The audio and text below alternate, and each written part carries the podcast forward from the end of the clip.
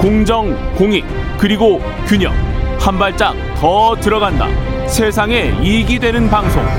최경영의 최강 시사.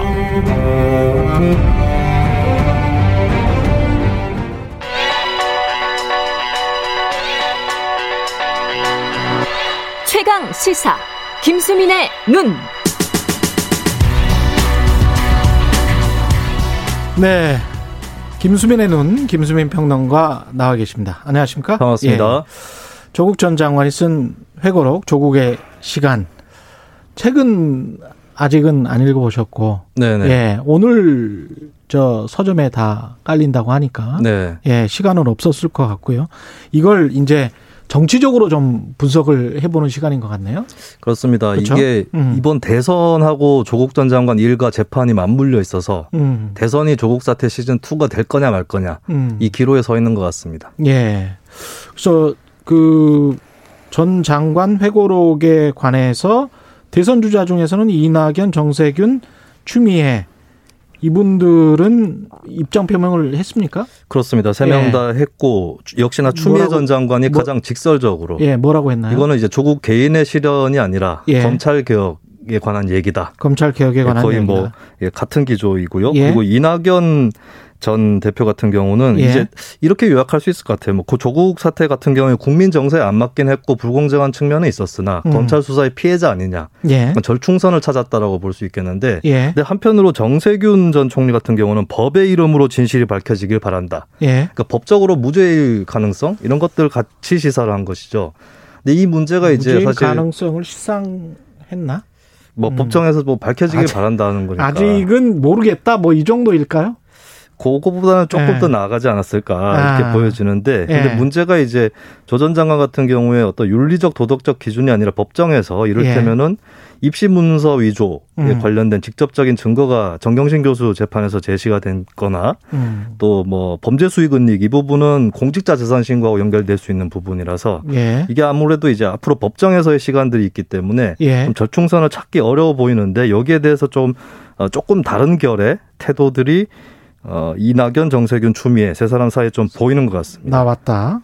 그리고 이게 사실은 이제 이른바 이제 조국 사태가 재보궐선거 패인의 한 원인이다라고 네, 지적하는 사람들도 많고 그렇습니다. 조국 전 장관도 뭐 그런 어떤 비난이나 이런 거를 굉장히 많이 들어서 그 굉장히 괴로운 심정으로 글을 쓴 것 같아요. 네. 그렇죠. 근데 이게 이제 예. 어떤 다른 대선 주자들한테 영향을 어떻게 미칠지도 참 궁금하네요.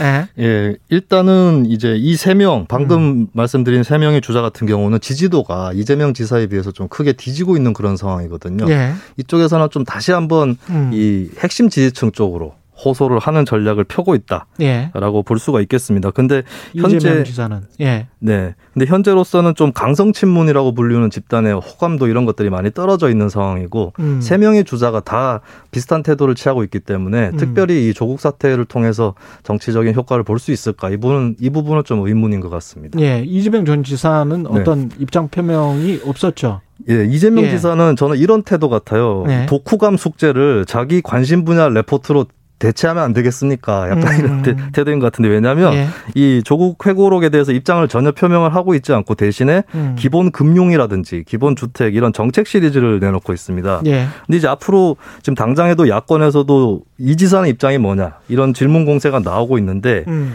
좀 딜레마죠. 한편으로는 어, 조국 전 장관에 대해서 비판적인 입장을 낼 경우는 당심에서 좀 무리가 갈 수 있고 음. 거꾸로 옹호하는 입장을 내면은 본선 경쟁력에서 무리가 갈 수 있는 음. 그리고 계속 침묵하면은 양쪽 다 해서 조금씩 그런 얘기가 나올 수 있고 이게 저는 사실 이 지사가 경선 연기론에 네. 반대하는 이유도 여기에 있다고 보- 보여져요. 왜냐하면 네. 빨리 대선 후보가 되면은 음. 입장 표명하기가 좀 홀가분해질 수 있거든요. 그럴 수 있겠네요. 예, 그렇기 예. 때문에 이런 부분들을 포함해서 경선 네. 연기하고도 좀 연관해서 볼 수 있을 것 같습니다. 야권 입장에서는 또 이 문제를 계속 제기해야 네. 또 본 그 훨씬 더 유리한 측면이 있죠. 야권 입장에서는 네. 호재라고 보여지는 게 음. 있는 거고요. 예. 일단은 윤전 코끼리는 총장 생각하지 마라고 했는데 네. 코끼리를 계속 생각하게 되거든요. 그렇습니다. 그렇기 때문에 이 조국의 시간이라는 이 책이 정치 공학적으로 보면 민주당에게는 좀 불리하고 네. 국민의힘에게는 유리한 시점에 나왔다. 네. 이렇게 보는 거는 맞는 것 같습니다. 근데 예. 이제 윤 전 총장 같은 경우는 앞으로의 법정에서 유죄 판결이 나온다고 한다면 음. 이 법정 자체에서 컨벤션 효과가 일어나는 그런 일이 있을 수 있는데 예. 이 윤 전 총장도 이제 장모 같은 경우 어제 또 징역 3년 구형을 받았습니다. 윤 전 청장도 코끼리가 있어요. 네.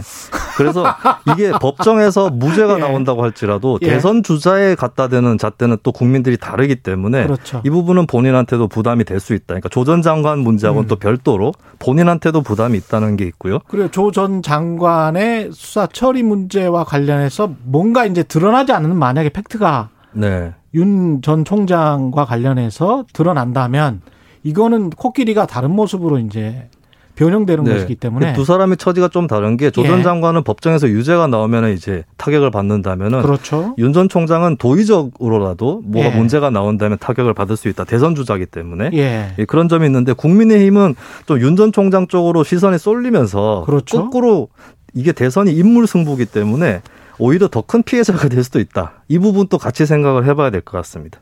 오히려 네. 그쪽 윤 전 총장 말고 다른 야권 주자들이 배제돼 버리는 거죠. 시선에서. 그럴 수도 있겠네요. 예.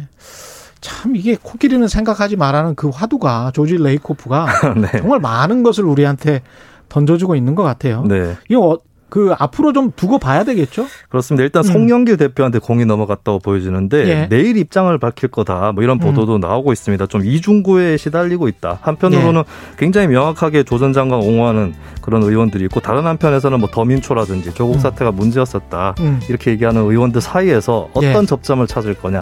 이것이 포인트라고 볼 수 있겠습니다. 김수민의 눈 김수민 평론가였습니다. 고맙습니다. 감사합니다. KBS 일라디오 최인의 최강시사 2부는 여기까지입니다.